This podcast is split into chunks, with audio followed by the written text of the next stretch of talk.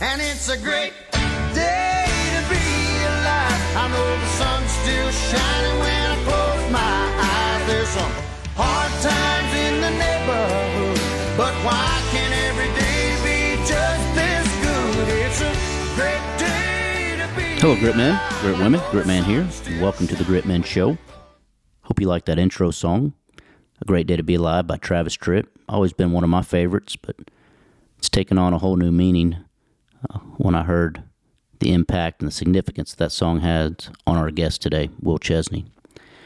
This episode is brought to you by Pumps of Houston, 60 years of legendary service to the water and wastewater industry. We appreciate their support of the Grit Men Show so we can continue to spread grit and share these unique stories. A buddy of mine, Trey Nicholson, invited me out to a clay shoot for the Warrior Health Foundation a while back and had a great time. Didn't know a lot about the organization, but learned a lot. Got to hang out with some Navy SEALs and hear their story. And afterwards, he said, Hey, if you like the military and supporting good causes and are looking for unique stories of grit, you need to check out Will's book. And so I did. It's called No Ordinary Dog. Loved it. Um, I'll warn you, get to the end. If you don't want to shed some tears in front of people, make sure you're by yourself because uh, it's pretty powerful. But I'd recommend you reading it. Um, I'm going to warn you in this episode, there's some colorful language. I think Will's favorite saying is, don't be a piece of shit, which is good sound advice. Um, and I think you may be a piece of shit if you don't support the military or police or first responders, stand for the national anthem. That's a pretty good indicator that you may be a piece of shit. So if you are offended by colorful language, maybe sit this one out. But I think it actually adds to the interview and the story. And when you've seen the things he has and been tasked with ridding the world of bad guys, I think it's okay to say a few cuss words. No Ordinary Dog is a powerful true story of Will Chesney, a SEAL team operator and military dog handler, and the dog that saved his life.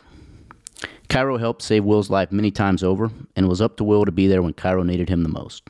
The book is a wonderful story told through Will himself about his upbringing, training, time during active duty with the SEAL teams, and Operation Neptune Spear, which resulted in the successful elimination of bin Laden. Will and I discussed the love between an owner and his dog. You don't have to have a dog to be a grit man, but most grit men love dogs. Will also talks about not being a quitter, being a reliable teammate, living a life of true service, and not being a piece of shit.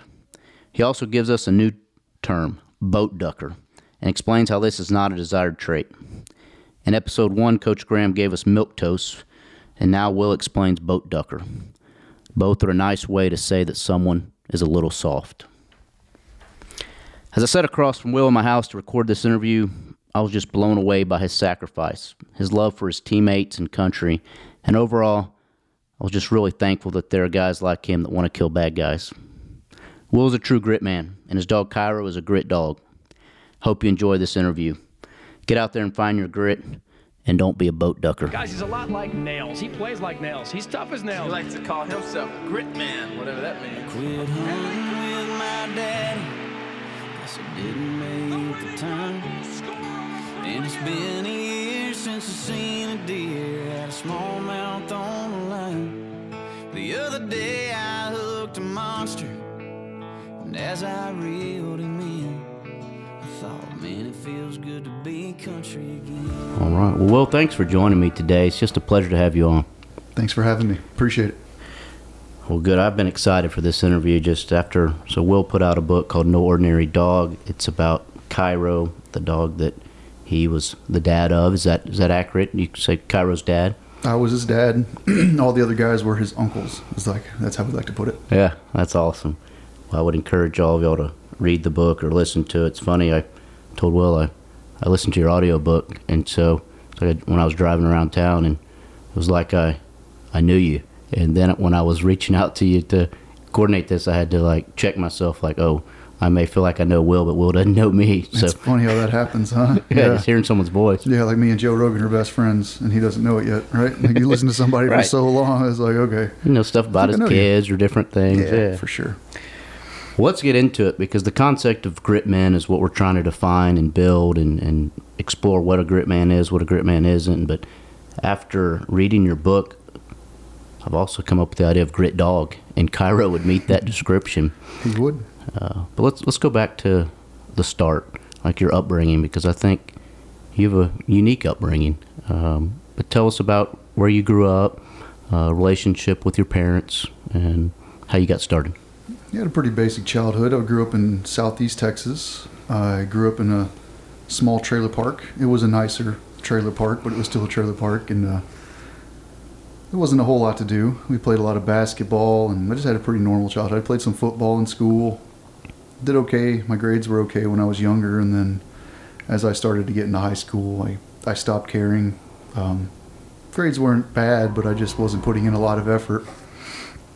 Um, I was just ready to get out of the trailer park, get out of get out of Southeast Texas. You know, the, I think the funnest thing to do besides basketball and sports was just to go to the mall and hang out. Like, there's not not a whole lot to do. Know, things maybe things have changed ar- around there now, but I, I doubt it. And I still I joined the work program at school, so I got half days. My um, the last couple of years, um, my junior and senior year.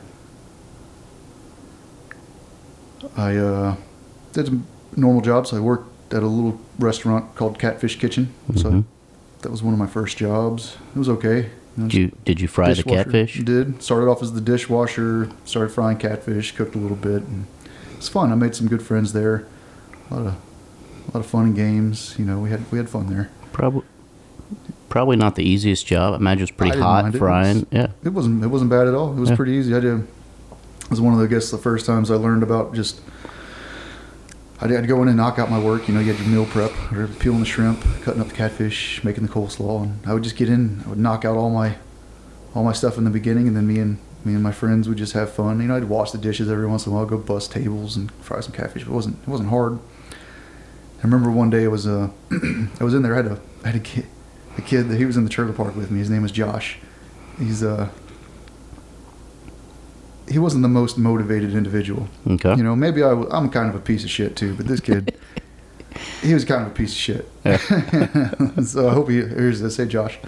Um, he worked there, and I'd, I'd go in, and I, one day I saw that he only had like one thing to do, like peel shrimp, and I had like four or five different things, and I'm like, why the fuck am I making the coleslaw, doing this, doing this? I had like a bunch of stuff to do. It's like, oh yeah, because Josh doesn't do it, anything. And I'm like. Josh was on scholarship. I don't know. Yeah, yeah, yeah. So I was like, okay, that's that's real cool. So you give the hard worker more more responsibility, and let the other guy just mess around, anyways. So that was that was pretty fun. So I worked there for a while. Uh, eventually, I think I found a better job. Well, maybe before. I think maybe I worked for the school district before. So I was mowing mowing yards for the schools, doing maintenance work and stuff like that. That job got boring. I got fired from that job because was bored. I think I I remember going to the office and I mowed and sprayed Roundup and I did all the work and then I go back in the office and I'm like I think I'm done and the guy's like go mow it again or go do something else and I was like this is stupid. I got I'm just not motivated and I started slacking off and I'd go disappear and just mess around. Anyways, I basically got fired from that job. Uh, there's a bunch of baseball players that worked and he was the head coach for the baseball Okay. team. It was like me and a bunch of baseball players, and he, I Yeah. think he'd hook them up with the cool jobs, and I'd get stuck because I'm the ki- shitty kid from the trailer park. Maybe he was a little biased, and he'd give me the shit jobs. Maybe Yeah. not. Maybe I just sucked. But, but anyways, that didn't work out, and then you know, I just had some basic jobs like that. It was good, but yeah, it showed me like you don't you don't work hard, and you start slacking off, you're gonna get fired. There's consequences. Yeah, but I also learned that if I hate the job, I'm not going to want to do it, and I'm going to be stuck being miserable. And yeah, it doesn't that doesn't make any sense to me. Uh, So the work about work was you were motivated to work, I believe, and and I worked my- hard. Yeah. you- you did, and so my goal here is to tease the book a little bit and talk about it, but not give all the secrets away. All right, Yep. because we want everybody to go read the book, and I encourage y'all to as well. It's awesome, one of the best books I've read.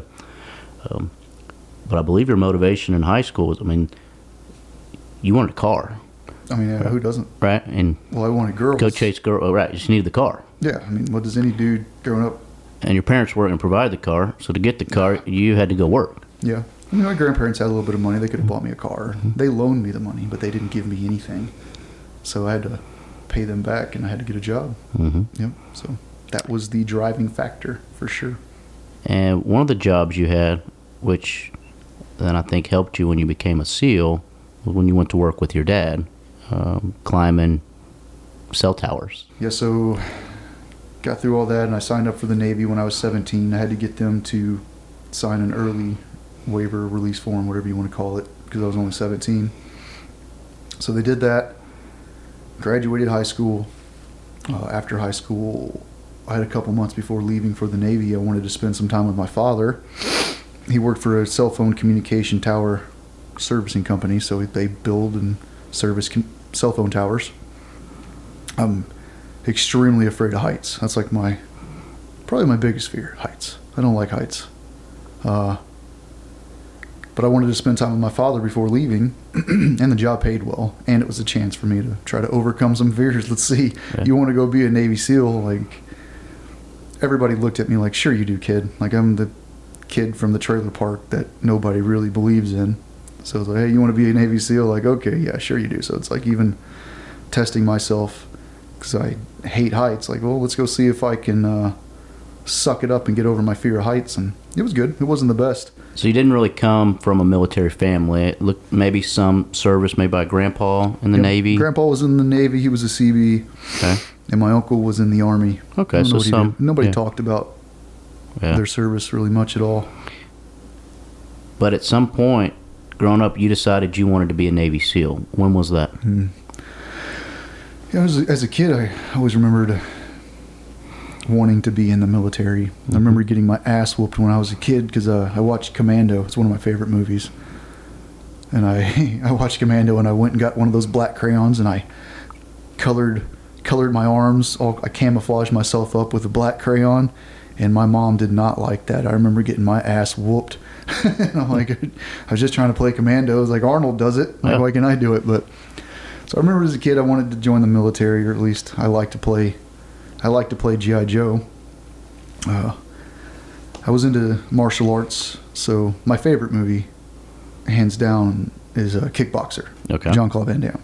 it's like, but uh, I was big into Taekwondo and karate. Um, But how does one? Yeah, but how? I get that. But It was probably around. how do you decide you want to go be one of, one of the most elite fighters we it was- have and kill bad guys? Is it was in middle school or maybe early in high school is when I really made the definitive decision. Like I'm going to be a SEAL for sure. Um, Not a ranger. I like the No- water. okay. I really like the water. I'm All not, right. I wasn't a fast swimmer in BUD/S. Well, I, the pool in the trailer park was closed down permanently, so I didn't do a whole lot of swimming. I, I was real comfortable. Stock tank somewhere out there in the country or something. Yeah. the country club trailer park well, did not exist, but um, real comfortable. And I had heard that SEAL training was the hardest training in the world, and if I figure if I'm going to do something, I might as well, might as well go full full blast. So I'm, I'm going to read a couple of quotes that I took from the book, and I want to get into your training. So it says, he said I was mediocre in physical attributes, but I was resilient. I was not a quitter. Shit always ran off my back. My parents divorced. We lived in a trailer park, and I worked hard for what I had, but I never felt angry. I was just it was just the way things were. Eventually, shit passes. Yeah, I was pretty pretty laid back as a kid. There was a bunch of jokes, a lot of comedy, especially in the teams going through BUD/S. I mean, it's like that scene in 300 where all the arrows are coming down and you know they're about to they all could die and they're just laughing. Like it's like that in the shittiest circumstances as we're in the water, we're getting our ass kicked. There's a lot of jokes that come out and a lot of a lot of humor. A lot of humor to get through all those hard times for sure. So let's go into BUD/S. What's BUD/S stand for? Basic. Basic underwater demolition SEAL training. Okay, and it's you always hear about Hell Week, but BUD/S is way more than just a week, right? BUD/S is six months. Six months. BUD/S is six months, and you have a phase that's indoctrination phase, which is a month long. So I considered that as BUD/S as well. But we were a summer class, so there's summer classes and winter classes. And since we were a summer class and it wasn't as cold for us, I feel like they beat the shit out of us more, which is understandable. By That's- That's design. fair. Mhm. Yeah, you might as well. We got to get people to quit. So a lot of guys say, "Oh, you were a summer class; it was weak. We were the winter class." And don't get me wrong, winter classes suck. But I was a little bit uh, thicker. I'm a little I'm not the skinniest person in the world, so I'm I'm pretty good in cold, and uh, I float well too.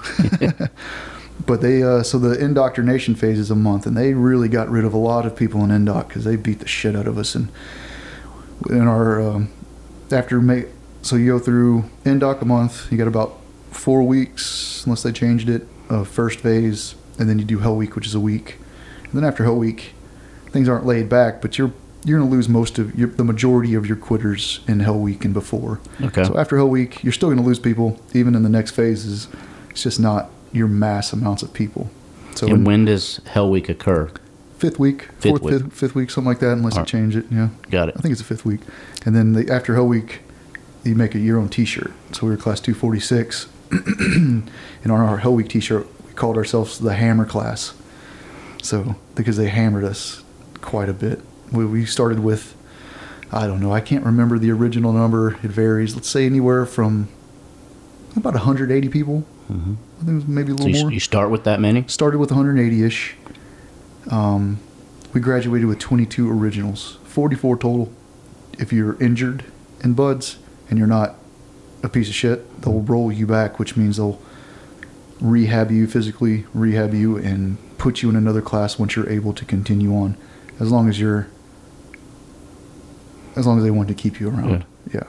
Well, I'm just fascinated by BUD/S because it seems it's designed to weed out the quitters. Is that correct? And that's it. Okay, so you're trying to determine who's not going to quit, and is it historically been about the 80 to 80 percent quit, and you're left That's with about, about- 20? That's about a good number to sit, say. 80% attrition rate for sure. And you mentioned that just observing the candidates before, it's it seemed nearly impossible to determine just by looking at them who was going to be someone that made it. There was oftentimes guys that looked physically gifted and had big egos, but they would they'd be quitters. Oh yeah, you have your um, the swimmers, the college swimmers, athletic guys. We had one guy, great guy. He went through actually boot camp with him. Um, I really liked him. He had actually been in Virginia Beach. He hung out with a bunch of SEALs. He knew the deal. He was a little older. Um, great athlete, great person. Knew the deal. Got to BUD/S. I really thought he would make it through no problems. And then one of the water tests. it's funny. I think he filled up his mask with water. Or maybe it was one of the ones where you tied your hands and feet together, tied your hands behind your back, and That one, that one just sounds absolutely horrible. Well, I mean, it just depends. That was easy for me because I float. Some guys sink, and it's not so easy. Some guys panic. But one of those tests, How deep's the pool? close enough for you to not drown, maybe nine feet, Okay. eight, nine feet. And your your hands and feet are tied. Yep. You sink, you do exhale, sink, kick, breathe, sink, get So into a rhythm. So you're bouncing off the bottom, Stay calm. coming up, getting a breath, going back down. Yeah, don't fuck it up. Yeah. Don't freak out. Okay. And if you do, just don't freak out. Yeah. So that's the Just got to stay calm. They, they fill your mask up with water, make you do a bunch of stuff. Just don't freak out. And like I said, he was he was one of my one how of my long does that exercise last to pass? Oh, I don't know. It was a good one. You saw which one, the drown proofing. Yeah. So it was a good one. You you float for a significant amount of time, or you bob for a significant amount. Then you have to swim a certain distance. You have to, with your hands and feet tied, you have to swim. Um, you have to go down, pick up a mask. I think you have to do a front flip or a back flip. There's certain tasks. You're in there for a while. So it's not like you just jump in. You're like, okay, you did good after 30 seconds. No, it's a Yeah. 15 minute evolution, 20 minute, 30 minute. I don't know. They're in there for a minute. They just want to prove to you that you can stay in there all day long. Got it. There was, there was another one that was the um you made the the point you were making is that it paid to be a winner in one of the competitions or tasks. I think it was maybe carrying the boat, pays to be a winner every every evolution. but yeah, there but was they but you got a little extra rest time or something. that was one of their Yeah. main sayings Okay. in BUD/S from the instructors. It pays to be a winner. You better put out anything you do there. You better make sure you prove that you want to be there, and you better give it 100 percent, and you better support your teammates. Because if not, we don't want you. Just go away. So it's a good way to I love that. weed out the turds. I mean, if, if you're a piece of shit, and they call them boat duckers, we carry these IBS IBS boats. They're called inflatable boats, smalls. They're probably a couple hundred pounds.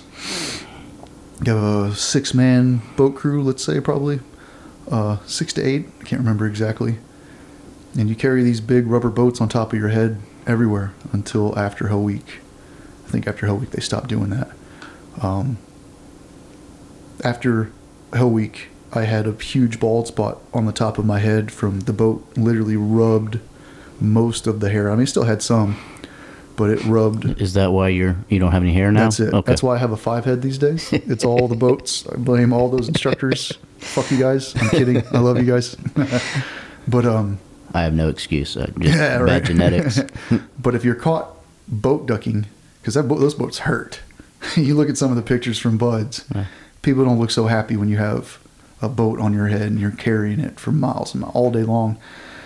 But if you're caught boat ducking and you're not supporting your teammates, uh, the instructors will call you out. That's not carrying it on your head. carried on your head. you're if they ducking, catch so- you yeah. with the boat not on your head and there's a little gap in between there, they'll call you a boat ducker. And if they catch you enough, they'll call you out and they'll make you carry the paddles. So everybody knows that, hey, that guy's being a piece of shit boat ducker. So that's what everybody knows. You're carrying the paddles and they might make you say something stupid, some chant or something. Well, I'm gonna start using that. Don't be a boat ducker. Don't ducker. be a boat ducker. Yeah. And the, all the instructors, like I said, you got to have a good sense of humor. Not everybody had a good sense of humor. Most guys had a great sense of humor. Yeah. A lot of those instructors, they come up with some funny shit, man. Well, there was one I think you talked about, like I don't know if it was in the morning or what, but they brought out like hot donuts that smelled so good to try to Oh, tempt you. Yeah. Well, if you quit, you just have a donut. We'll give you a hot shower. You get to go to sleep. We'll give you all the donuts you want, and it's okay. I mean, so many people quit anyways. Like, right? Like, That, that's so they're this isn't job isn't for anybody. It's okay. Like, really, it's okay. Like, come on, man. Here- Here's a fucking donut. Like, are you cold? Like, we'll, we'll give you. you're just laying on the beach or something. I'm envisioning, and Yeah, they're what do just you really want waving here? this donut you in front really of your don't nose. want to be here. Like, it's okay. Like, so many people quit. You hear the bell. Like, go join your friends and like, look, this guy will join you, right? Don't. Yeah, just go away. Just the mental Job's not so for everybody. mental games seem they would be playing that on y'all. Well, I mean, the, the way I, I kind of put it, you have to be willing to sacrifice your life for your friend, and that's no mm-hmm. joke. And we have guys that have done that, like literally sacrificed their life. My best friend sacrificed his life for an American hostage. It wasn't even his friend. You have to be willing to do that, especially for your teammate. And we have guys that do that. I mean, guys that jump on grenades, like Michael Monsoor, has the Medal of Honor for jumping on a grenade to save his friends. Like, you better be there for the right reasons. And I mean, I'm not even sure if I would jump on a grenade, right? Like, that's no joke. So you have to be. The instructors are there to make sure you have what it takes to actually physically do the job and to want to be there enough to to literally lay down your life for your friends. My one of my other best friends is tattooed on my leg with with that Bible verse. It's, there's no greater love than for you to lay down your life for your friends. Right? That's special. It is. You mentioned the bell. Tell the audience about the bell. Uh, you, you mentioned that in the, the book as well, and I'm just envisioning it them carrying this bell around. But but what was it like in reality? Yeah, the bell goes everywhere. Like I said, they just want you to quit, so they make it real convenient for you. So they'll put it on the back of the truck on the hitch, and they'll bring it to every evolution. And it's always on the grinder where we exercise. That's what they call it. Um, the grinders. A lot of physical ex- evolutions there. And when we're out on the beach, they'll put it on the back of the truck, and they'll follow us around with the truck. So the bell's literally always there. And was it three tugs on the rope? All you got to do is ring the bell three times, and you're gone. You're done. You can go get a hot shower and a warm meal, but Yep. you're a quitter. Yeah, and and you would. But there's nothing wrong with that. It's Well. okay. A lot of people quit. Well, that's what they're telling you. but clearly, you're hearing that bell be rung. I mean, so if 80% of the people are quitting, they're just walking up and doing it. So that's that's happening every day. Oh yeah. Is it just during Hell Week or is it the whole oh time? no, it's the whole time. Got it. I remember So they make it easy to quit. it's real easy to quit. Yeah. Literally at any time. I remember sitting there eating food after one of the evolutions. We're sitting there eating MREs and it was warm. I'm on the I'm right by the water on the by the beach in beautiful Coronado. We're not doing anything physical. We should we just got our asses kicked for half the day? But it's lunchtime. And it's like I remember loving it. It was warm. I'm surrounded by a bunch of good dudes. I've got some food to eat. It's beautiful. Sure, I got to go back to it, but this is where I want to be. Where am I going to go back to the trailer park to do drugs? Go to the Navy and paint or peel paint on a ship or you know chip paint. And, and I remember he- as I'm sitting there eating, enjoying the sun, I just hear the bell ringing nonstop, and in my mind, I'm just like, I don't, I don't understand. Just didn't. But I mean, I, I guess I do understand that nobody wants to do that next evolution. But I'm like, why is everybody quitting? We're getting food. We're getting fed right now. It's like we're not even doing anything. So what would what was your mindset? Did you have any tricks to help you get through it? Uh, I mean, athlete, in athletics, I know some sports psychologists are one pitch at a time, or one play at a time, or one shot at a time. In golf, was there one anything you did? evolution at a time. Okay. it. It's like eating an elephant, one bite at a time, man. Just don't think about the big picture. It's seven months of getting your nuts kicked in, and, and test after test after stress test after evolution after evolution. It's just what are we doing next? Log PT. Let's get through log PT and see what's next. Maybe they'll maybe they'll graduate us early, right?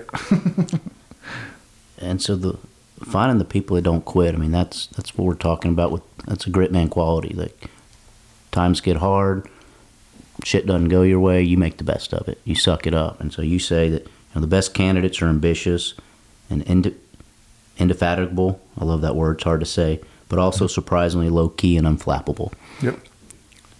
They go with the flow. Let's go with the flow. Well, make the best of the situation. I think I just gotten lucky. I mean, I'd found my purpose in life, something that I loved so much that I was literally willing to die for. I mean, there was guys. We had one guy. His hip ball broke out of his socket, and his uh, his hip ball cracked in half on a run. I mean, that's God, right? That's not my hands. That's up to God. Like that. If that's what happens to me, then that's fine. I'll find something else to do. But I was willing to literally fall off the O course and break my neck, and it would have been just fine. Like I'm, I'm here doing, aspiring to be a Navy SEAL. It's the only thing that I want to do in life. Mm-hmm. And if something happens, then okay, that's God's plan. It's not my plan. I will find something else. But I was all in. It was going to take killing me or a, a, an injury that just literally impeded me from doing that job. But I was all in. There was nothing else I wanted to do. I get to blow shit up and shoot guns and go diving and hang out with some cool people and go get rid of go get rid of bad people. I was like, that sounds like a pretty cool job. Well, I'm glad there's people like you that want to do that. Uh, you talk about, I, I don't know if it's at the end of BUD/S or the end of Hell Week, you made it through and they served the best pizza you've ever ate. that was after Hell Week. Yeah, after Hell Week. Okay. So Hell Week is like the fifth week, I think I said. And, uh, it's five and a half days of no sleep. Well, you get two hour, two blocks of two hours of sleep during it. That's terrible. Just trust me, you don't want any sleep. But it's five and a half days of just. It's it's called Hell Week for a reason. That's where you're going to get the majority of your quitters, and they're just. It's five days of nonstop movement. You're, you're by the end of it, you're so your body is so chafed. You're, you're walking bow-legged. You you can't have. You're walking with your arms out to the side and your your legs out to the side because everything is raw. Your your nipples, your armpits, your legs look like hamburger meat. Like literally the whole Week, when you're secured, they give you a Brillo pad and they tell you to go in the shower and they give you some cleaning stuff and they say go scrub the hamburger. Everywhere that it's raw, you have to scrub it because if not, you get the cellulite, whatever, whatever. You get something that'll start don't know. eating your. Oh, shit, I forget the damn name Staph? of it. Something you get something that's gonna. You're not gonna be happy with it. It's gonna Yeah. start. It's gonna get infected. So they make you take a Brillo pad to your Oh, that can't feel scrub good it either. It sucks, but at least Hell Week's cure. But it's um. What I said. You get mo- the majority of your quitters, and you get a you get your sleep. so Hell Week starts out with breakout, is what they call it. It's chaos. They want to get you flustered, they, and it's literally chaos. They get machine guns and explosions, and they make it rain whether it's raining or not with fire trucks, and they um, scatter you. You're supposed to stay with your team, and they make sure you don't stay with your team. And you get all anxious. So they just try to get. That's why people start just ringing the bell. Like they just start yelling at you, like you don't know where your team is, and the guys freak out. I'm like, okay, I can't do this. And um, you go through a couple of days. I forget how long it is, and you just get it's nonstop. And you're tired. There's no sleep, and then they give you a little bit of sleep when you're just exhausted. They put you in warm clothes, so you're cold, wet, and sandy the whole time. Literally, like cold, wet, and sandy, miserable the whole time. Then they give you dry clothes. They're nice to you. They give you a cot to sleep in. You get, I think it's two hours. You get some good sleep, and then this time they wake you up nice and gentle, like, "Hey, hey guys, just get up." In the, at the beginning, get your adrenaline going. There's machine guns going. You're up. This time, it's nice and easy. Like, hey, they're really nice to you. You're in warm clothes. They're so comfy, and it's right when the sun's going down. They make you all line up and stand on the berm, and they make you look at the water, and they make you wave to the sun and sing a song. I forget what you know, "Goodbye Sun" or something. I don't know, something stupid that the instructors came up with. As soon as the sun is gone, they they say walk out into the ocean. So as you're out there, there- there's a certain distance. You're used to this by now. They make you get wet and sandy. So you're locked arms with the whole group of people, and you walk out into the surf zone just deep enough to where they say take seats, and that means sit down and lay back, and you let the waves crash over you, and you just lay there for. They have charts. They do the water temperature, and they know how long they can sit you in that degrees, that degree water, until people start hyping out, and then they, you know, after ten minutes they pull you out, do the eye test to make sure nobody's dying. You're good. They put you back in for another five or whatever the chart says, and they can pull you out so they can push you right to the brink. And I remember that was one of the most sadistic. It was one of the worst things they could have done. It was terrible. Mm-hmm. Everybody's co- warm. Nobody wants to get back in that water and start the next evolution. And that was the only time I think the class did not listen to the instructors. They said, take seats. Nobody listened. We all stood together and they got pissed. They're like, you take seats now. They started yelling at us and we got in the water. But yeah, that was a, that was a good one. We had some quitters on that one for sure. I bet. Oh yeah. So you told me that, to your knowledge, that BUD/S hasn't softened a bit since you've gone through it. If it is, if it has, it's not BUD/S anymore. Okay. It's just not the same. I mean, but I don't think they would. Uh, BUD/S makes Navy SEALs, and Navy SEALs are great men, and I don't think they're going to let that happen. And just so we're clear, um, a man from any racial background or zip code or up in, it, all that didn't matter. Either if you completed the course, you completed the course, right? Nobody gives a shit. Yeah. That's one of the best things about the military. Nobody cares what color you are, what race you are. Yeah. You're there to do a job. Like one of my best friends, his name is Kevin Houston. He was he was black. He's Mm-hmm. tattooed on my back. He looks like Black Jesus on my back. I love him more than I love myself. Well, then more than I love most of my family. Uh huh. Like, yeah, nobody gives a shit what color you are. All right. Yeah, as long as you're there to put out, you're a good person. Yeah, That's good. that's what matters. That's awesome. That, that's what. It's so simple, but it just seems It's like so soc- society right now has got it so screwed up and so divisive. Yeah, well, that's not going to get you very far. I agree, but that's that's good to hear that we haven't softened BUD/S because I mean it, it seems like it's designed to find the great warriors that are going to be able to go rid the world of these bad guys, and you got to be able to count on them. I, I mean, I guess if you're fighting along these guys, you have to be able to depend upon them. You do. Yep, that's for sure. Let's move on. So you make it through, and then what's the process? We, as a someone that's never served, you hear about different SEAL teams. Can you educate us a little bit on what the number means? SEAL team blank. Numbers don't matter. It used to back in the day. Different teams would have different regions of the the world, but uh, that changed. Uh, nowadays, it just doesn't matter. It's uh, odd numbers are West Coast, even numbers are East Coast. Okay. I didn't. I didn't realize that everybody on the team had a. I guess you're you're all expected to carry a rifle and shoot bad guys, but you had a specific task. Can you talk about that a little bit? Yeah, everybody's a shooter. You're an assaulter first. Okay. I know it's hands down. Every SEAL is a shooter. You're an assaulter, but that's well, good job.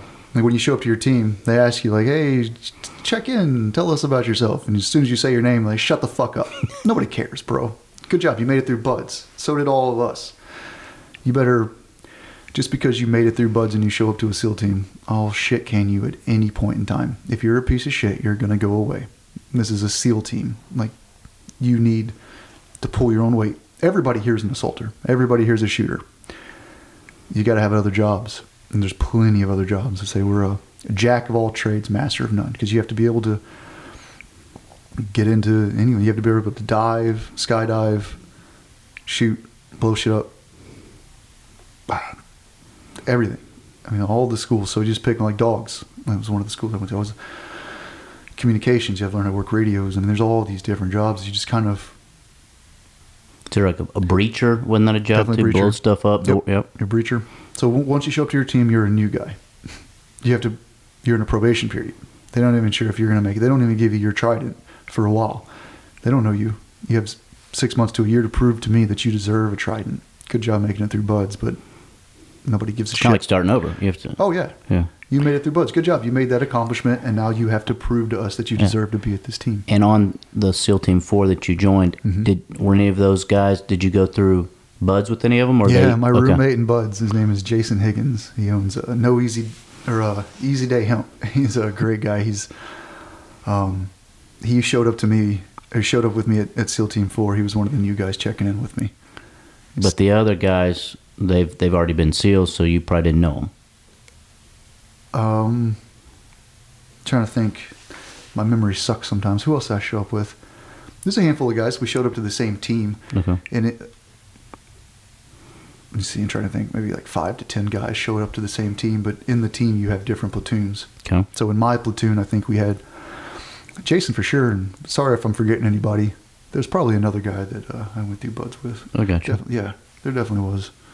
So what was your specific extra job on that team? That time was just new guy. they send you to the bullshit schools like demo driver. So you, the shitty. Nobody wants to be a box truck driver full of the demolition, but in order to drive around explosives, you have to be certified. So, hey, new guy, you're going to this shit school, and uh, I got lucky. I got communication school, but that's also a kind of a shit job. I don't think it is. I think it's a, a great job. It just sucks because everybody loses. Everybody's radio breaks right before a mission, and as a new guy, you can't fuck up. Like if you've been around for a while, you know you can you have a little bit of leeway to make some mistakes, but as a new guy, you don't want to make any mistakes, and I made plenty. but as But being the comms guy, you you're jumping around like literally 30 minutes before a mission or 10 minutes before you load vehicles or whatever you get on the helicopter. They're calling you around saying, "Fix my radio, fix my radio." So, but it ended up working out well because that's that was a great school to have. It makes you more valuable. So I, I believe it was on these on SEAL Team Four. You you got exposed though to seeing a a working dog or a military dog. for the first time. And growing up, did did y'all have dogs? I had dogs. I had like Rottweilers. We had small dogs. Okay. Rat, rat terriers. I had like a pit bull when I was a kid. Nothing working dog. They were just outside. The, the small dogs were inside dogs. And nothing. No training. No no working. Just dogs. I love dogs. But while you were on missions, you got to watch one of your fellow SEALs be the dog handler. At Team Four, I saw a demonstration. We had one guy. We were in a on a training trip. We were at a facility. I don't know why the guy was in town, but he happened to be in town, and he wanted to put on a show to show the um, just the capabilities of a working dog. So, like I said, we hadn't seen it. Our our head shed hadn't seen. Our leadership. So we all just went outside. I think we had one of the guys in platoon that I went. Yeah, so one of the guys that was in my sister platoon. His name is Josh Morton. He owns a, a canine training facility now. I'm pretty sure it was him that put on the bite suit for the first time, and it's hilarious. Nobody knows what to expect. So he puts on the suit. The handler, the guy working the dog, the handler, tells Josh, "Go run and just take off." And he's in this big Michelin Man kind of thing. It's a pretty thick padded suit because you're taking a dog bite. You got to have some padding, you know. Takes off running and le- releases the dog. The dog sprints to him, you know, 50 yards, 75 yards, and launches, hits him really hard, usually falls. And sometimes you don't, but you usually fall. A dog is a fucking meat missile. It's a 70 pound Malinois. Um, nobody knows what a Belgian Malinois is and bite work, go type that into YouTube real quick and you'll see some pretty cool videos. But so Josh is out there, Malinois hits him hard, he falls to the ground, and you know, 60 guys in the, the whole unit starts laughing. It's all hilarious. Everybody hates Josh because he's a piece of shit, anyways. So we'd love to see him get dog bit. I'm kidding. but it was fun. I remember seeing that. It was just a quick dog demonstration. It was very basic. Looking back now, it was cool, but it was just a basic dog demonstration. Dog, somebody's running, a bad guy's running from target. You might not be able to shoot him. You can launch a dog instead of chasing him.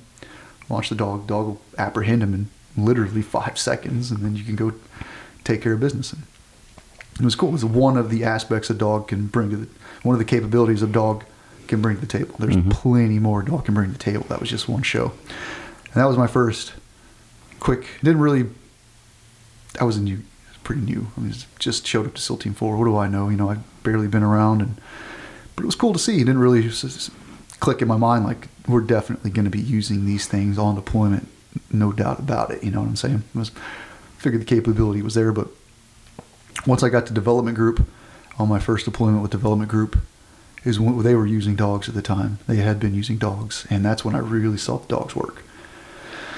Night after night after night, like holy shit, these things saving people's lives. I mean, I remember in the book it says, I remember being in the team room and somebody say, "Hey, raise your hand if a dog's ever saved." I don't remember what we are doing. Like some guy was talking, like, "Hey, raise your hand if a dog's ever saved your life." Just a quick thing, and everybody's hand in the team room went up. Like everybody, and everybody had a story to tell, at least one, if not multiple stories. I mean, as soon as that happens, like guys can just start telling story after story after story. Just the dogs are amazing, and I saw that on my first deployment with just. I love dogs. I grew up with dogs. I'm a huge dog guy, and I saw it at my at SEAL Team Four that I had these. I went to these three schools that made me invaluable, and I wanted to go on every mission. I worked my ass off. I'm not. I was by far, no means by far the the strongest person on the team. I was about middle of the pack, right? And, but I figured I was a hard worker, and I figured if I I saw that if I made myself valuable, I wanted I wanted to go on every mission. I worked my ass off to get there. If I got there, I wasn't in this for the book deal, which I'm an asshole, wrote a book, but it's a book on my dog. So, anyways, I wasn't in this for the book deal. I had no intentions on doing that. I didn't care. Back then, he didn't even have to pay me. like, I just needed enough to get by. Um, I was all in. So it was just, I wanted to go on every mission. I got lucky enough to get these schools that made me valuable enough to get to go on every mission. And when I got to Dev Group, I wanted to continue that, and I saw how valuable the dogs are. Dev group. It's Naval Special Warfare Development Group. Okay. Um, I saw how valuable the dogs are. A lot of guys didn't want to have to, either didn't want to deal with that, didn't want that responsibility. If you're not being used as a dog guy, it does kind of suck because you're not being an assaulter. But um, I just wanted to make myself more valuable, so I immediately volunteered for dogs because I love dogs. I wanted to go on every mission. I already had these other schools. I, I knew that paid off, so I, I spoke up and I. I mean, the dog guys were getting to shoot the bad people. The bad people usually run. The dogs find the bad people. If you find the bad people, you get to kill the bad people. I wanted to kill as many bad people as I possibly could. It all made sense to me. So you decide that you want to be a dog handler, um, but I'm sure there's a process to that. But in the book, you talk about it, it was an opportunity to also get on SEAL Team Blank, and I listened to the audio. I don't know how the does it say blank or does it say the number in the actual book? I don't know.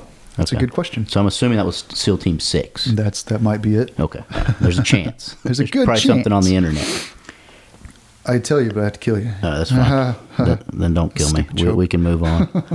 uh, but I'm going to find this because it talks about. Okay, so talks about getting on SEAL Team Blank.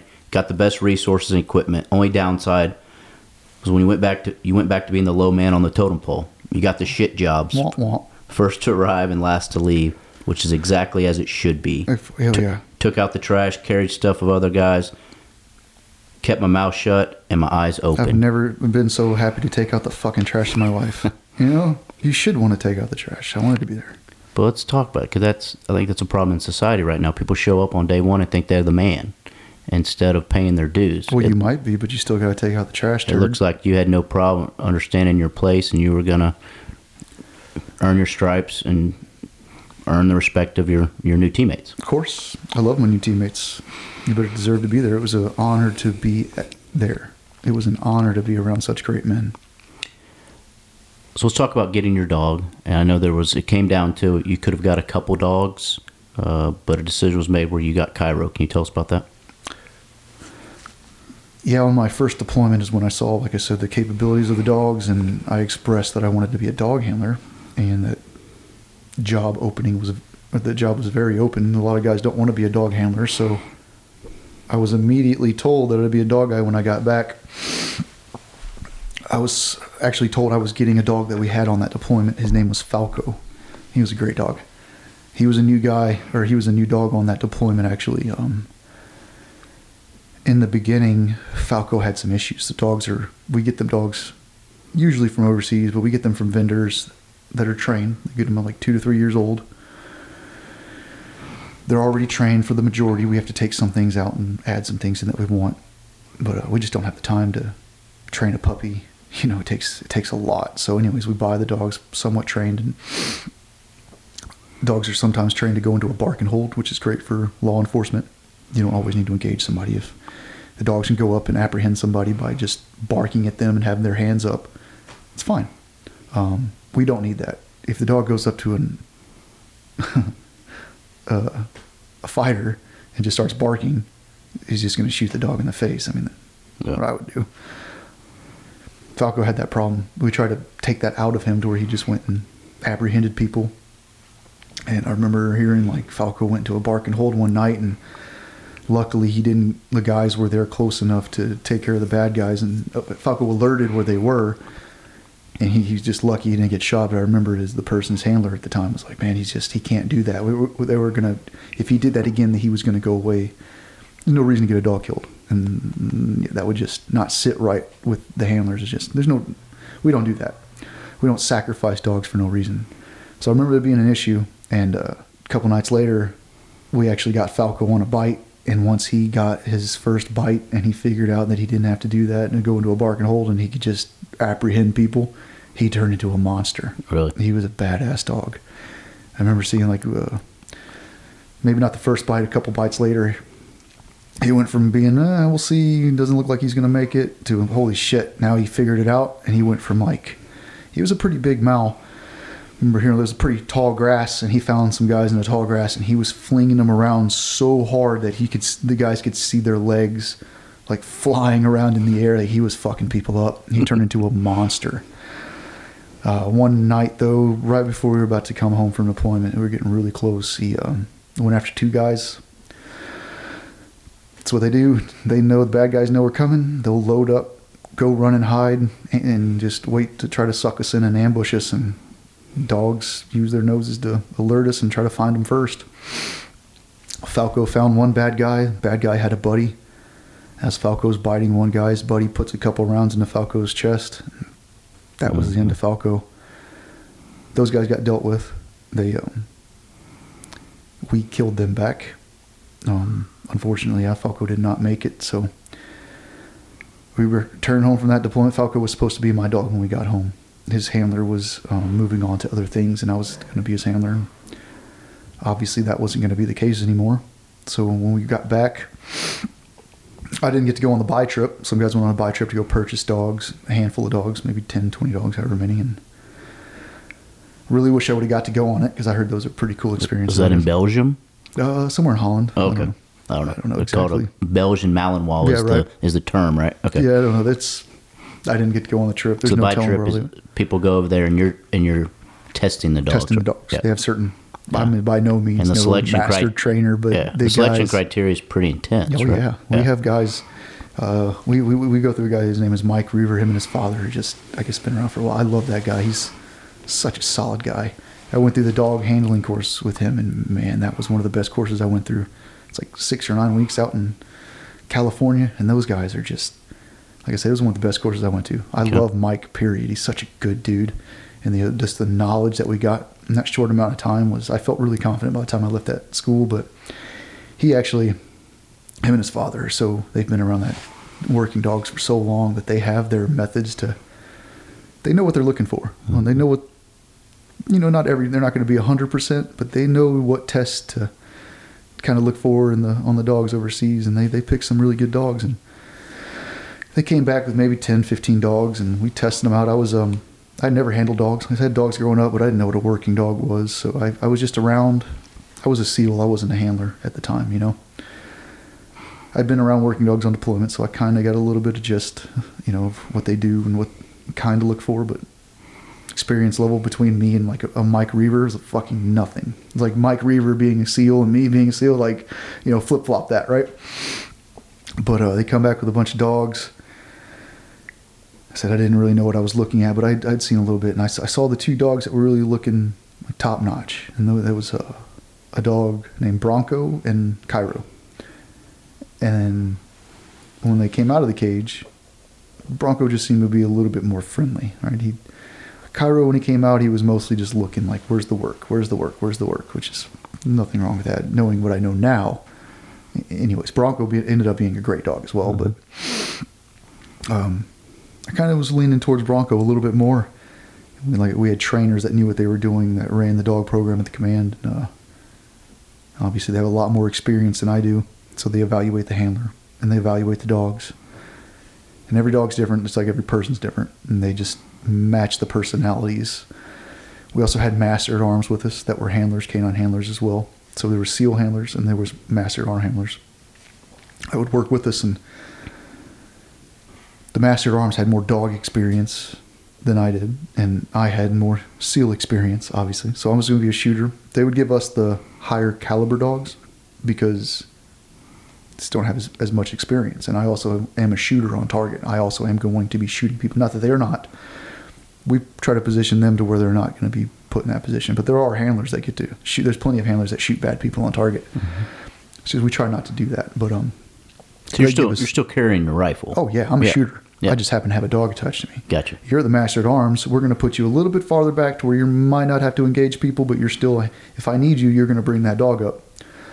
I'm doing both roles, so they give us the higher caliber dogs that don't maybe need as much work. Plus, I don't have the experience. If this dog is having this fucking issue, I don't. I don't have the experience you have, like the other master master arms do, so they can fix that problem or know what to. You know, they might have those little fixes that they've seen in their past. And like, I, I got this. This is not a big deal. So, um, the trainers evaluate the handlers and the dogs and they match us up and it was a perfect match because me and bronco worked together cairo got shot on one of his deployments and i worked with bronco and um, i'm a little bit heavy-handed i'm an asshole sometimes but in my mind i'm i'm a shooter with a dog attached to me and i don't take that lightly if i'm shooting at a bad guy and the dog jerks me and i shoot my buddy that's what that was i always go worst case scenario in my mind i don't know if that's a good thing or a bad Is, thing is the dog on a, a leash? that, or- the dog is attached to my hip on a leash. Got it. And if he jerks me and I'm trying to shoot somebody and I either just miss or I'm there's a hostage or I shoot my buddy, that's always worst case. So I was a little heavy handed on the obedience because that was always in my mind. Like you need to fucking listen. Mm-hmm. And I'm on night vision. I can't be looking down at the dog. I'm looking for bad people. Looking back now, maybe shouldn't have been so heavy handed anyways. Um Bronco didn't respond to that as well. So when Cairo got shot, me and Bronco did not work together nearly as well as me and Cairo did.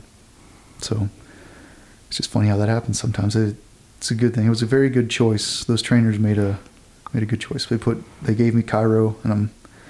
It all worked out pretty well, as you Yeah. can tell. We all seemed like Cairo knew when it was time to work and when it was time for him to just hang out with you and you feed him steak or lay in your bed. Y'all were able to have like a normal relationship between owner and dog, but then he could flip the switch to be a killing machine. That's it. That's what I say. Flip the switch. Turn it on when it's time to go to work. Turn it off when it's time to come home. And uh, there's certain triggers, like putting on their vest. There's a rule. As soon as I put on Cairo's vest, nobody touches him. You don't fucking touch him. You don't kissy face at him. you know, you don't give the ball. It's like there's no fucking around. But, but when we put on the vest, everybody else is putting on their gear anyways. And when we're putting on gear, sure, little jokes. Put on music in the the team room. We sleep on the on the helicopter ride there, but it's it's business. Like you know, it's you have that time to where it's like fun, fun, fun, fun, jokes, jokes, and then there's that point in my mind where it's like, okay, you turn the music off. It's all business right now, starting from right at this moment. And for the dog, it was as soon as I put on the vest. Well, you and Cairo had a special bond. I mean, it was clear when you were telling the story. Uh, do you think that's normal between handlers or? Oh yeah, Okay. we're the dad. Yeah. Everybody else are the uncles. There's a there's a special bond between working dogs and the whole team. Yeah, I mean even with the mouths I have now, there's always a bond. And then I lost a dog, Hagen, that got me through when Cairo passed. Like, Yeah. There's a special bond between all of my dogs, but So there's a human side. Yeah. I, I haven't taken a dog to war, and I hopefully never will again. There's just definitely a special bond between us, and there's a different aspect to it. I mean, the dog Cairo got shot for me, got shot for us. He mm-hmm. took a bullet, saving somebody's life. You know, Let's talk about that because that's that was the moment in the book, and we talk about grit men, and I'm like, Cairo's a grit dog, and he was a badass. so it was describe the scene because him coming back to you and what he had to go through to get there was was awesome. It was kind of like a scene where Falco got shot. We were chasing a couple bad guys. They knew we were coming. They fled. They found a tree line to hide in. It was open desert. And they found this, this group of trees. Ran into the trees, and of course, they fucking set up an ambush. We land, safe distance, make our way up. There happened to be this low wall, low brick wall. We get behind the low wall. I had great team leaders. Just a great, great. All the guys were great. Team leaders making the right calls, trying to get them to come out, using escalation of force is what we called it. Um, since they were bad, they obviously weren't listening. uh, Come So- out with your hands up. Right. That, that didn't so work. Did escalation right. So we're doing whatever we do, throw some crashes in there, say we're going to do this, that, and eventually, you know, they're not listening. Eventually, the call is made to send in Cairo. So I, using the wind to the best advantage, I send them in. I, it's thick vegetation, so I'm watching him the best I can. We're on night vision, so it's hard to see him. He disappears into the woods. Is he GPS collared or Uh, no. No, okay. No. Yeah, I have a collar on him, an electronic collar that has a tone and a little bit of but juice. you can't see his location by Nah. I got it. Okay. I don't. I don't need that. We don't let him get that far. If you lose your dog like that, then there's probably some bigger shit happening. That's these dogs listen well, and we don't let them get out of range like that. Um, So he's closing in on him. yeah, I see him using the wind. He's. I lose him in the vegetation, and I'm making my way down the line of guys, trying to stay low behind the cover. I mean, there's guys hiding, so I'm trying to stay a little bit hidden, trying to watch for my dog. And then all of a sudden, there's a distinctive difference between our gunfire and AK gunfire. So I hear AK gunfire. It's not my first rodeo. I know what the fuck is going on. Dog Cairo found him, and he's getting shot at, if not shot. I start recalling him with the e-collar, using the tone and the little bit of juice. You don't have to blast him, but you just use a little bit, like, hey, it's like a mom nipping on their neck, right? Like me tapping on him, get, get the fuck over here right now. I need you. Um, he doesn't listen. Cairo listened great. I was lucky. They gave me one of the better listening dogs, and he always listened really well. I didn't even need the e-collar when I call Cairo. During all of his recalls, I don't need to shock him at all. I don't even need the tone. Cairo listens to me every time. He wasn't listening. Like, it seemed like an eternity. It's probably really quick, but him not coming back within that amount of time that I expected him to come back, I I knew something was wrong. So still looking for him, still making my way down the line. I don't make a call over the radio yet, but I know something's wrong. I just figure he's dead. I mean, it is what it is. That's how Falco died, and we've lost plenty of other dogs that way. Staying behind cover, I'm recalling him, recalling him, and uh, eventually I see him in the distance. He he must he so he makes his way over. I see him. I start making my way to him, and I get about 20 feet, 30 feet, and he collapses. And if anybody knows anything about Malinois, they don't they don't collapse. They're a million miles an hour. They're they're like Navy SEALs on steroids in a dog form. Right? They're fucking nonstop. So I see him fall over, and I immediately like he's dead. Like that is that that, that doesn't happen. Um, I still made my way over to him.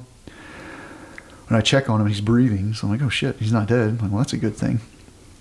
Um, All right, so pause though. I want to get back to that. But didn't he, for him to get to that point, he couldn't just come right to you because there was some kind of wall, right? Yep. So since we were behind a low wall, I get to him and he's shot through his chest and his arm. I didn't know he was shot through the arm until late, much later on. But I guess since he was shot through his arm, he probably couldn't jump over that wall very well. I'm assuming that's why he didn't just bolt right to me. I'm mm-hmm. assuming he had to find some sort of break in the wall because he came from a distance, like that wall made its way all the way down that tree line, and he came from. It seemed he didn't. I didn't see him jump over the wall. He was coming from the distance, so I'm assuming he found a break in the wall at some point and made the long ways around to me. He was coming to you, just But had to find a different route. just- I think because he was shot in the leg, he just couldn't hop back over. But he eventually made his way over to me, and then yeah, he collapsed. And um, but that was uh, it was dead. But it was um, it was weird to, have that feeling. You're always taught like if you if your buddy gets shot in the doorway, like you don't stop to grab your buddy. Like there's a gunfight going on. You have to suppress the threat. You take care of the threat first, and then you get to your teammate. Same thing with him. He was dead. There's still a firefight going on. The only reason why I didn't go over to him was because there was plenty of guys on the line. Those guys were a bunch of badasses. I'm like, I think you guys got two turds in the tree line. Um, so I was able to make my way over to them. They cleaned up that mess that was still in the tree line, no problem. So um, they took care of business. As I make my way over to him, I see that he's injured and I see that he's still breathing. I make the call over the radio that we had a eagle wounded in action or a, a teammate wounded in action. Um, one of the guys that was on the line, great solid guy. Um, he was also a medic. He knew that Cairo was he Cairo needed him more than he was needed up there. He immediately made his way back. It was just cool to see such a terrible situation. I thought my dog was dead. All that training that we had done, I mean, thousands and thousands and thousands of hours of training just really paid off to where I don't think Cairo would have made it. As he comes back as I'm taking off Cairo's vest. I take out his medical kit. I had a medical kit for me, and I had a medical kit specifically for the dog. I take the medical kit. I, I know he's a medic. I throw it to him. I take off his vest. As I'm literally putting on his muzzle, he had opened up the package, and he was he had his hand deep inside of his chest, just stuffing gauze inside of Cairo's chest. And obviously, he's a fucking attack dog. He tries to bite him because it hurts. It's like right when I slipped on that muzzle, it was just perfect teamwork. I hand you the thing, I zip this, I put this on right in time just to stop that bite from happening because you're stuffing gauze in. As that's happening, the head was badass. They called in the helicopter. As he's finishing up stuffing gauze into his chest, the helicopter's literally landing in the middle of a gunfight. They don't have to do that. It's just a dog, right? Everybody was putting it on the line for, for a dog. He was a teammate, though, right? He was one of us. So as that's happening, it was just flawless. It just happened. Couldn't have happened any better. Like he's stuffing gauze, the helicopter's landing. As I'm gathering his shit and picking him up, the bird's literally wheels on deck. I'm getting into the helicopter. There was a person on the helicopter to help to help work on him as well. As soon as we got back to the base, we didn't have any vet staff at the base, but surgeons. They didn't have to work on the dog. They did. They worked on him, got him stable. We got him to Bath, Bagram Air Force Base, and where the vet staff was, and those people helped save his life. So it was just cool to see where I I remember seeing him collapse, and I'm like, well, fuck, he's dead. Getting to him, and just that flawless teamwork to getting him, they saved him. Not only just saving his life, we got him back working where we went on plenty of other missions, including the Bin Laden mission after that. Yeah, I mean that it's a miracle that he survived. Yeah, and that would be you could have wrote the book and stopped there, but Yeah. a lot more happened. There was God's plans. I'm not sure, but Cairo had more to do. that was just his And first deployment, I think. Was it okay? I think that was his first deployment. So he had to rehab and read the book, guys. We're not going to tell you everything. Uh, Yeah, and the rehab people, the people that got him rehab, thank you for doing that. And Yeah. They got him back working. So it's he went to maybe San Antonio for a little bit. Mhm. Yeah, Lackland.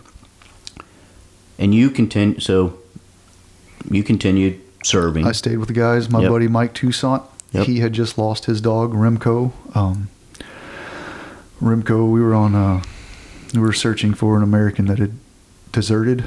I don't even want to say his name, but during that mission, a good teammate of mine named Jimmy it was. I think it was Bergdahl. And nobody wants to say that turd's name. Yeah. Um, there's another teammate of mine who almost lost his life that night. Uh, his name is Jimmy Hatch. He wrote a book called Touching the Dragon. I highly recommend checking that out. Um, and my friend Mike Toussaint, his dog's name was Remco. They were going after some bad guys and they took fire. Jimmy got shot, I'm pretty sure, through the femur, through his leg at least. And he is lucky he didn't die that night. And Remco got shot in the head and he did not make it, so he sacrificed his life. But uh, Mike didn't have a dog, so he was able to take Cairo back home for me. So let's fast forward. You mentioned the Bin Laden raid. Uh, was it called Neptune Spear? Was that the name? Yeah, Nep- Neptune Spear. Did a lot of these do a lot of these missions get code names? Yeah, every mission has a different name. Okay. And you were doing something else and got called to come back and so you figured it was maybe something important. I was at a school in Arizona with my best friend Nick. It was not a fun school, and I did not want to be there. And it was not us running the course. I think it was in a, I don't know, it was another branch. And uh, the only reason I was kind of happy to be there is I was with my best friend Nick Checque, and he was a solid guy. Yeah, I got ended up. We were there together. It's great, and it's just there for two days maybe.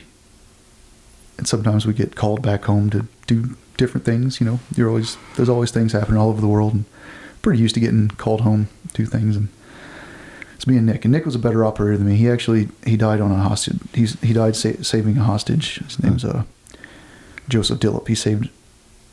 He got shot in the head on a hostage rescue mission in Afghanistan. But uh, it was just weird because it was a couple days into it, and my, my boss calls me and he's like, "Hey, come home and grab Cairo." I was like, "All right, cool, no big deal. I don't I don't care." I was twenty something at the time. I'm like, this is my job. This is my life. I got nothing else going on. Like, yeah, I don't care what's happening. I get to hang out with my friends. They're my family. Like, I don't care what we're doing. We're just gonna go hang out together and do some cool shit. So I go back to the classroom. And I'm like, hey man, we're getting called home. And he looks at me and he's like, no, like I didn't get it. And, like, hmm. and Nick was a better operator than I was, just no doubt. I was like, huh, this is fucking weird. It's like you're way better than me. And like, why am I getting called? It was just really fucking weird. I'm like, huh, okay. Like if they're gonna call somebody home, it's gonna be you. They're not gonna fucking call me. Like you're twice the fucking man I am. So I was like, okay, fine. Hey, go fuck yourself. You suck. I was like, have fun at this shitty school turd. I hated that guy. I'm kidding. I love him. I love how y'all talk to each other though, because that's what. Oh, yeah, he's a turd. He's a piece of dudes shit. are supposed to talk. Like, just be honest. Yeah. Yeah, we don't get your feelings hurt. Weird sense of humor. His locker was right across from mine. Yeah. In our locker, you can do whatever he wants. I remember him like he'd say my name. I'd be doing something in my locker, and he had a big hog. I think he had a big old hog. he did. He had a thick neck and a big hog. and uh, I'd turn around, I'd like, "What, dude?" And he'd be sitting there flapping that thing at me, and be like, "All right." he was a good dude, and he was a great operator, great man. But it was just weird. I'm like, huh, I'm getting So you get called, called back, not. yeah. And so I go home, and then uh, things were a little vague at first, but eventually we were told what we were going to go do. And y'all, you had to train for that mission for a while, correct? We did a little bit of training, Mm-hmm. a month or two to train, get ready as much as possible. I mean, that's all that we were doing, anyways, is training. So we were just going over contingencies and It's a very high profile mission you get asked to go on. What particularly was your job with Cairo? Cairo? we were just there to do what we were always there to do. Um, he was trained to detect explosive odor. He was a dual purpose dog, so he's trained on explosive odor and man odor. So if there was explosives and he smelt it, he had his signal to where he would alert us, and then we were like, "Oh shit, okay, there's some explosives there."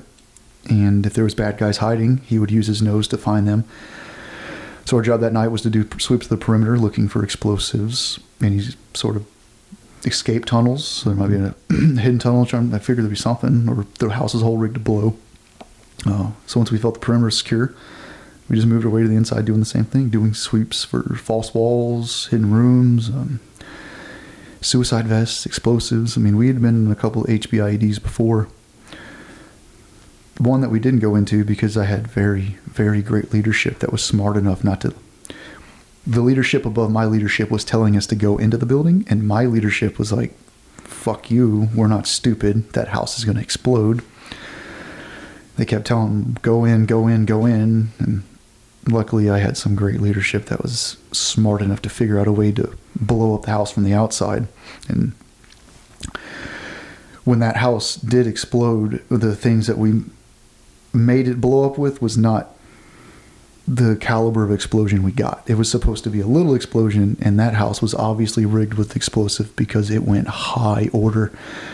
Same person, Nick Checque, talking to him after that, he was still alive at the time. He come back from the mission. He's like, "Holy fuck, dude! I saw this big rock, like this huge boulder, fly between me and the team leader." He's like, "That thing literally almost took me out. It's like feet. Like that thing went high order." So that was one HBIED that we. that was the second one we came across. The first one we actually did go inside, and on that one, we had a dog at the time named Balto. That was a dog. Like I know Cairo has a book, and we did a lot of things together that was amazing. But Balto was a fucking working dog. Him and his handler. I don't even know how many bites. I don't even know how many lives they saved. But Yeah. So what what does the dog do when he smells an IED? Or, There's certain things that I don't Okay. want to discuss, but there's certain That's right. I can't give that- away our secrets, but there's something they do to alerted- so alert you. in that one, the whole Yeah. house was rigged. Balto was in there, and he gave his signal to where his handlers like, "Get the fuck out!" Yeah. And we were already in there. We, we all ran out of that house real quick. Yeah. So All right, so let's go back to Operation Neptune Spear. Uh, you get asked to go on it, mastermind of the 9 11 uh, terrorist attack. You, you have intelligence that your target's there, but right away something goes wrong on the mission, right? yeah, helicopter went down. You know, it lost lift. And those helicopter pilots are badass. They um, they're the best of the best. The Night Stalkers. They're uh,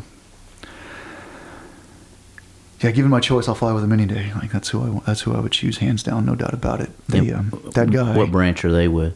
Army, the TF 160. Okay. Um, not only did that guy not crash the helicopter, I mean, it crashed, but not only did he save everybody from the helicopter from a catastrophe, he crash landed, I want to say.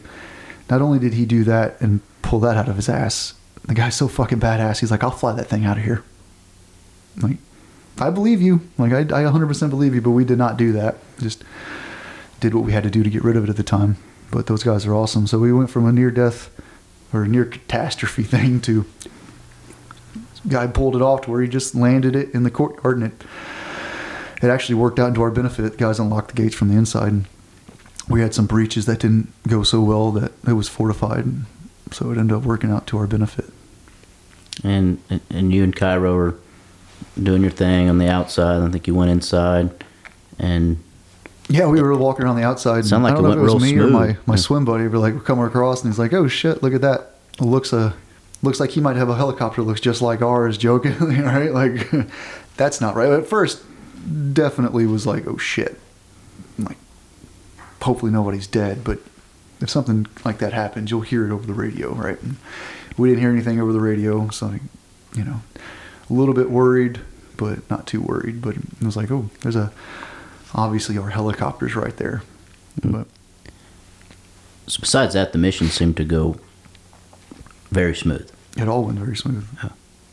And after you got your target, then I believe you and Cairo went in to make sure there wasn't.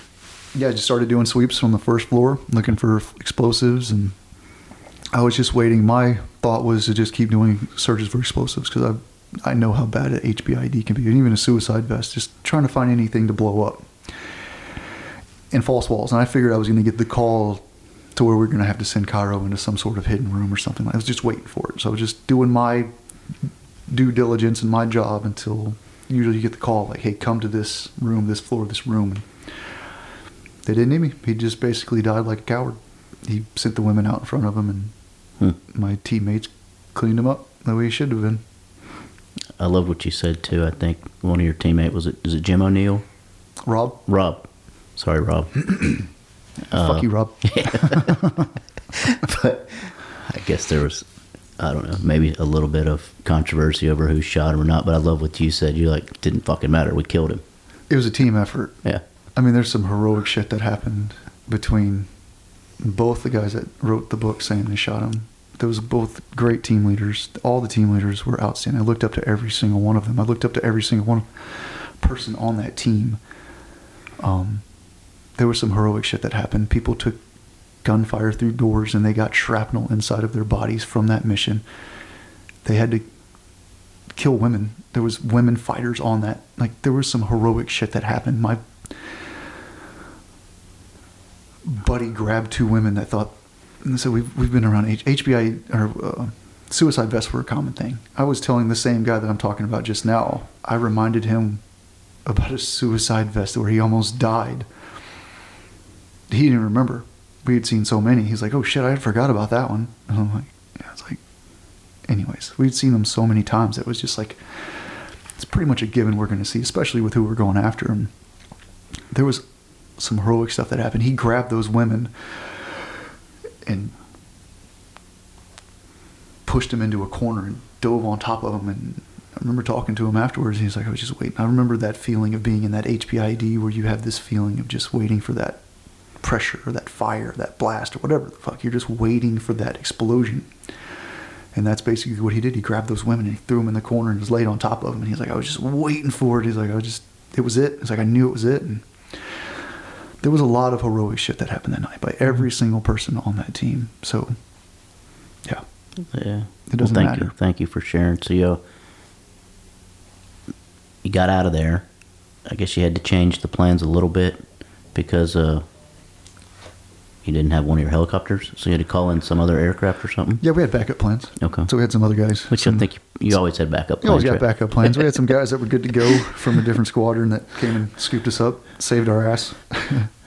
All right, let me ask my question differently because I remember you saying how you put your iPad, uh, it's an iPod, which was you dated yourself, uh, but you you just put on Travis Tritt's a great day to be alive when you just completed the uh, amazing mission and you thought maybe you were gonna die, and it hit you like, hey, we just did something pretty cool, and you put on "It's a Great Day to Be Alive," which I love that song. No, it's a great song. I used to listen to that one a lot. So I always had my little iPod I put in my pocket, and Yeah. little soundproof headphones. I got to wear ear protection on the helicopter. It's loud. So I was like, well, fuck, might as well just put in some music. Just stay calm, relax. If I can go to sleep, I go to sleep, and then you got a long helicopter ride. And what am I gonna do? Stress out? I've, we had trained and planned so much. I would go through the basic gist of the operation through my head about five minutes out again. But we had trained and planned so much that if you overthink it, it's not gonna. It's just it's stupid. So just go to sleep. Some people would read. Some people would sleep. Some people listen to music, and I, I would just listen to music and try to sleep. And on the way in, it was uh, AC/DC Money Talks Yeah, on the way in. So you're just listening like yanking and banking on the way to Bin Laden's house, listening to Money Talks. It's a pretty cool little feeling, like you know. And then you know you got your one minute thirty seconds out. And I'm like, oh shit! All right, take this off, and it takes five seconds to stuff it into my pocket. I'm, Yeah. I know what I know what we're doing. This is burned into my mind what we're doing. So that's on the way in, and then on the way out, I used to always listen to "It's a Great Day to Be Alive," and uh, I'd always have Falco next to me, and then I stopped listening to that when Falco died. So I hadn't listened to it and shit. Falco died in 2008 and it's 2011, so I hadn't listened to it in a couple years. I just couldn't. And that was the perfect time to listen to it again. It just happened to come across and I always skip it. I was like, I just can't. And that was the that was the perfect perfect time to listen to it again. that's awesome. Yeah. you go back and uh, I don't know exactly how you, you said it, but President Obama and, and Vice President Biden at the time wanted to come congratulate y'all, I believe. And maybe President Obama wanted to meet Cairo. Oh yeah. They heard there was a dog and I think that was one of the main things they said. They want to meet that dog. Yeah. and that was real cool. It was awesome. We got to go and meet him, and I shouldn't have kept the muzzle on him, but I did just in case. Cairo was real friendly, but he's, Yeah. a, he's an attack dog, and I just really didn't want to get the president bit. I mean, he was fine. I knew he would be fine, but then that would just be a pretty shitty deal. Yeah, you maybe not how you wanted to be. The dog handler Definitely had the don't- dog that bit the president. Yeah, I don't want to do that. Looking back now, I, d- I wouldn't have put the muzzle on him, but put a little muzzle on him. Cairo's so friendly. Yeah, he did great. He leaned up, probably leaned up against him. He got pet by him. Yeah. Had a great little meet and greet. It was a good visit. I love what you said in the, in the book too, because you said that administration maybe made some some policy or some rules that made it harder to do your job, but he's the president of the United States, and he wanted to meet the dog, and you were going to oblige because Of course. that's what you do. He's the president of the United States. Absolutely. We all make mistakes. I'm I'm not perfect. He's he's got a tough job. It's a tough job running the country, and we all make mistakes. Not them saying that he did, but I'm saying even if you do think he's made them, so so you make mistakes too. And uh, yeah, it's an honor to meet the president, no matter what you think of him or he was in charge. I the agree. commander in chief. I get so frustrated. I met him actually a couple times. That's awesome. I got to give him a bro hug. He brought it in. It was weird. It was awkward. Like it's the president. I'm very professional, and Yeah. he brought it in. I'm like, oh shit, we're doing this. Like, okay, cool. Hug it out, man. Like it's okay. Yeah, But yeah, maybe we don't see eye to eye on every single issue. But killing bad guys, y'all are on the same page. yeah, he he he gave the go ahead to accomplish that mission. So Yeah. couldn't really be mad at him for that. I know I get so frustrated with I guess some of the athletes, the teams, sports teams that get invited maybe to go meet the president and they decline, or Yeah. That's, that's just BS. You're It's an an honor to American. It's a, yeah, you're an Yeah. American. The president asks you, let me go shake his hand and say thank you. hmm Let's go towards the. I don't want to get all the details, but there was a process, and it sounded like the Navy has a lot of paperwork sometimes, uh, All the time. some bureaucracy. All the time. But you were able to end up with Cairo, and uh, it was a tough time in your life because you've you were wounded yourself, and it was a time maybe where you could get Cairo, but it seems like y'all y'all helped each other. Definitely. Yeah, I was blown up in 2012. Went through a bunch of medical process, blah, blah, blah. Wasn't the same. Migraines, hair loss. My hair had fallen out a couple times after the deaths of my friends and losing my fingernails and memory loss, migraines. I just, I felt like I was a liability. Like old Jimmy Hatch. I take this from him all the time my teammates. You're either an asset or a liability. And I went from being an asset to I felt I was a liability. I didn't want to die, and I definitely didn't want to get anybody killed. I don't. I probably would have taken my own life if I. I mean, who knows what I would have done if I would have got somebody killed.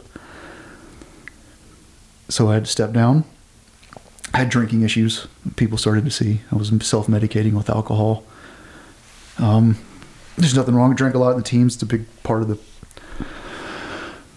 camaraderie. Not everybody drinks, but most guys drink, and just turn from having fun, building that camaraderie, camaraderie with your friends to drinking myself, looking to, looking at pictures, drinking myself to sleep every night, looking at pictures of my dead friends is probably not the healthiest way to live your life.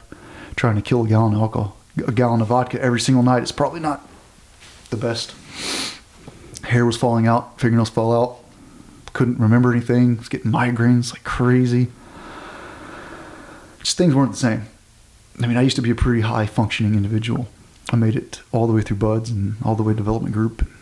I used to be able to shoot, move, and communicate without any issues. I used to thrive on it. I used to get into the flow, no problem. And then at one point, I remember sitting there and I couldn't even run one single trip. And guys were running two, three trips, going to become team leaders, bosses. They're doing college courses. They're getting their they're doing jujitsu. They're getting promoted there. They're doing they're raising a family. Like you're doing like eight different fucking things at once, and I can't one I can't run one trip. So it was weird, and I was like, I used to be you. Like I don't know what the fuck is going on. And then my hair's falling out. I'm like I don't understand, but I was working. I didn't want to stop working. So we were going overseas killing bad people, and nothing was going to stop me from that. So I remember being in the muster. It was just a muster one morning. You know, get all dressed up and while standing in line, I had this big, huge bald spot. We just, I think we had lost Nick, or anyways, I just lost some friends, and the hair fell out, and a big bald spot. And we're standing in muster, and everybody's poking it because we're all fucking with each other all the time, nonstop, and everybody's poking my bald spot. And I had a comb over, and they're like, "What is this? Look at this." So I'm getting made fun of, and I'm like, "Hey, anybody else got this? Like, what is this?" I thought I had a. I was dating a crazy chick at the time. I thought she had shaved my head in my sleep, so it was a real real real great relationship at the time, you know. But it was alopecia, and uh, some other guys are like, "Oh yeah, most guys had it in their beard. Just big clumps fall out and the big just bald spots in their beards." I'm like, "Oh, this is normal. Cool. You've got it. You've got it. I've got it. I'm not stopping the job." But uh, looking back now, it's like, "Hey man, your hair's falling out twice. Like your fingernails, they just turned real brittle. I don't know if that was from something I picked up overseas." I don't know, whatever. Yeah. If it was stress, I don't know. Um, just the wheels were coming off, and they just slowly, just not enough for me, like boiling a lobster right, or boiling a frog or whatever. Boiling a frog, like just, just worse and worse and worse, to where you really don't notice it until it's like you're fucked. Hair starts falling out, just not starting to little by little, and then all of a sudden I'm not able to really function, and guys are sending me to rehab and looking at me weird, and I'm like, I don't know, like. Yeah. But you got some help, right? Got some help. Well, I had great Yeah. leadership that put me through. some true friends that said, "Hey, oh yeah, great geez, friends, you need great to." leadership. They were very awesome. Yeah. they just they gave. But me was that hard on you? It was almost like a little bit like, admitting defeat a little bit. Oh yeah, of course. Yeah, I had to step down. I still remember sitting there talking to my friends. and I was blaming it on. I don't know. I was blaming it on other stuff. I was denying. I was like, it's fine. I just whatever, lying to them to keep doing my job and being like, it's okay. And then eventually sitting down with my boss, I'm like, something's wrong. I can't do this anymore. So that was a very hard, hard conversation that I had that I probably put off for a little too long. But Yeah. they're very understandable. Had great, like I said, great bosses. They put me through every single treatment program they had, through multiple rehabs to multiple brain treatment things to everything, everything that they had at the time. Well, at that time, you met your you met a particular girl, I believe. Mhm. That, Yep. that right after I was you. blown up in 2012, I met Natalie. and y'all recently had a significant event in your relationship. Yeah, now we're married and got a kid on the way. I didn't know that. That's awesome. Yeah, Congrats. I've heard Thank that you. Navy SEALs don't have boys, though. Is that it's true? a boy, Oh, but that is a thing. isn't there like a, cur- a There's a team guy curse. I was just talking about this the other day with my friend. The team guy curse. He's like, "You broke the team guy curse." I'm like, "Yeah, cool." Well, that's awesome. Yep. So you're, I'm sure it's, I don't know, PTSD can come back. Is it something you're always going to have to deal with? I, I don't know about PTSD. Uh, The way I look at that is, Or, or what would you, what was your diagnosis? Sorry, I don't I know. consider the loss of my friends. I miss Yeah. my friends, and uh, they died. you were sad. doing what they love to do, but it still doesn't, still sucks, you know. Mm-hmm. So that's what I incorporate the PTSD with. As far as going overseas and shooting bad people in the face, like it's not normal to take life, but for some reason that just has to happen sometimes. There are bad people out there. I don't know why, but it is what it is, and somebody has to do something about it sometimes. So I think about that, but it doesn't really sit with me badly. The things that sit with me badly is the missing of I miss my friends. hmm How often do you think about Cairo? Oh, all the time. If not daily, Mhm. all the time. You know, you know, over time, less and less a little bit, but still, he's always there. You're dad. Oh yeah. Well, anything else you want to say? This has been awesome. We've touched on a lot of things. You're a Hi. true patriot, a grit man. Thank you. Cairo's a grit dog. I appreciate appreciate you having me on. It's just good to uh, bring attention to these dogs and all working dogs. Like I said, I didn't know what dogs can do for us. They're just animals. They're just pets, but dogs can do a lot more Yeah. for us. I mean, that's search and rescue dogs. That's law enforcement with their canines. That they save lives. They're service animals that help people get through tough times. There's the dogs that we use that saved in the military countless amounts of lives. That just and they sacrificed their lives for us. So it's good to bring attention to that. People don't know that. They that these dogs die for us. So if there's guys out there that, that want to help SEALs or help our military, I believe the, the organization that connected us where I first met you at that skeet shoot, is it called Warrior Health? Warrior Health Foundation. Is that a good place for people if they want to get involved and donate? That's a great foundation. It's run by a, a teammate of mine. He was a development group with me. Solid guy. Um, all Warrior Health. Warrior Health Foundation Okay. gets guys. Um, And you went through that treatment, didn't you? mhm, um, Okay. Just get your blood levels checked and see where your hormones are at. Yeah. Sleep. Getting your blood levels looked at. There's there's multiple aspects. There's all kinds of different modalities that I use nowadays to try to get me through tough times. I mean,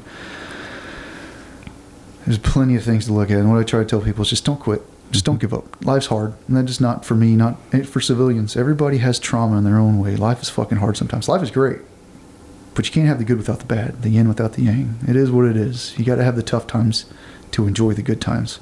So everybody's going to go through their trauma. You're all going to lose family. You're all going to experience death. You're all going to have some sort of shit you have to get through. Just got to get through it. And I, and I don't say that lightly. Mm-hmm. Fucking life sucks sometimes, but it passes. And there's there's different ways. Like dogs, dogs can get you through tough times. Cairo got me through my tough times transitioning. When Cairo died, my dog that I had the time, Hagen, she got me through his death. And then dogs after that got me through her death. And it's like mm-hmm. there's different modalities to use where breathing, there's float tanks, there's meditation, there's getting your sleep right. There's different things, and not everybody's different. Like some things might work for you, some things might sound a little hippie-ish, but give it a try. Keep keep an open mind. Listen to the people that you respect and trust. And I'm not saying it's going to work, but at least give it a good shot. Maybe some things work together. Maybe it's CBD and floating in the tank. Maybe mm-hmm. it's because I floated had so much shit and so much trauma at the time where I'm like, this is some guys couldn't be in the tank for five minutes. It's float tank where you, it's a sleep, it's a deprivation chamber where you go in there and you. I don't know. I'm not. I don't know how to get into it, but you basically just trying to relax and just mm-hmm. float with no. It's just like it's a yeah, some guys just couldn't stay in there with their thoughts for five minutes because there's just so much going on. But maybe a little bit of CBD or something, or s- some more holi- breathing. so some it sounds like breathing it's a holistic approach. Yeah, definitely look Yeah. at holistic. Maybe not holistics. Maybe it is some antidepressants for a second. Yep. Maybe that is the, the, the thing that's going to work for you. Maybe it's your diet. Maybe it's the sleep. That I got, I got a sleep machine nowadays. I fucking hate it, but it's night and day difference between the quality of sleep I get. Maybe it's antidepressants for a little bit. Maybe it's a little bit of marijuana and THC or CBD. I don't, I don't know. Maybe everybody's different, but I would be open minded because some people hear that. Maybe they hear, like I said, my, my buddy, my roommate and bud, his name is Jason, Jason Higgins, and he owns a CBD company called Easy Day Hemp. And some people hear that and you're like, oh, marijuana. Like, I think things are changing these days. But uh, my sweet little grandma, if I were to tell her anything, I would have given her CBD. I just never would have told her what it was. Yeah. She would have heard marijuana and she would have immediately stopped listening to me. Probably, maybe Yeah. not. But just get out of your, shift your paradigm a little bit. Like, Yeah. I, I remember hearing about intermittent fasting from a guy that I respected, the guy who thought he was going to die on the Bin Laden mission, the guy who did that heroic shit. I was I respected him so much, and he was telling me about intermittent fasting, and I respect you. You're one of the best motherfuckers I know. And he wasn't calling it intermittent fasting; he was going right over my head. I remember, I specifically remember having this conversation with him in the gym, and I'm like, "Yep, uh huh, cool." I didn't try it. I didn't listen to it, but listening into it either in a different context, I don't know, or just open up your mind a little bit. I thought it was my ego got out of control, and I'm like, yeah, I'm fine, I'm good, I don't need to do any of this, but keep an open mind, Yeah. and the hard times will pass. That's great advice. If those that want to check out the book, what's the best way for them to purchase it? Uh, no Ordinary Dog, we have an Instagram page, so just go on the No Ordinary Dog book page and uh, shoot us a message on there. We try to get you hooked up, and uh, Awesome. you can find it on Amazon, should be in bookstores and all that stuff. So, Awesome. Well, again, thank you for your time and thank you for being you. yes, sir. Appreciate and it, other foundations. So Jimmy Hatch has, if you're, it's a Warrior Health Foundation, it's definitely on the brain side, and there's the Brain Treatment Foundation that helped me on the dog side.